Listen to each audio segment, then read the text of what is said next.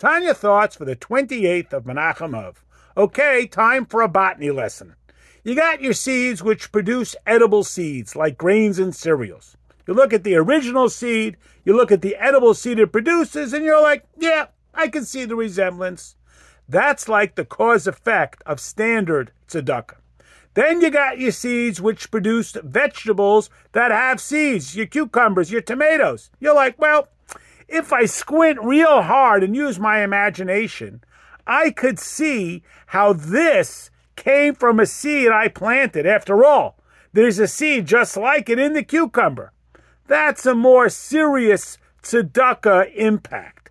Then you got seeds that produce fruit trees, which produce seeds that can make more fruit trees, and you're like, whoa, that's crazy.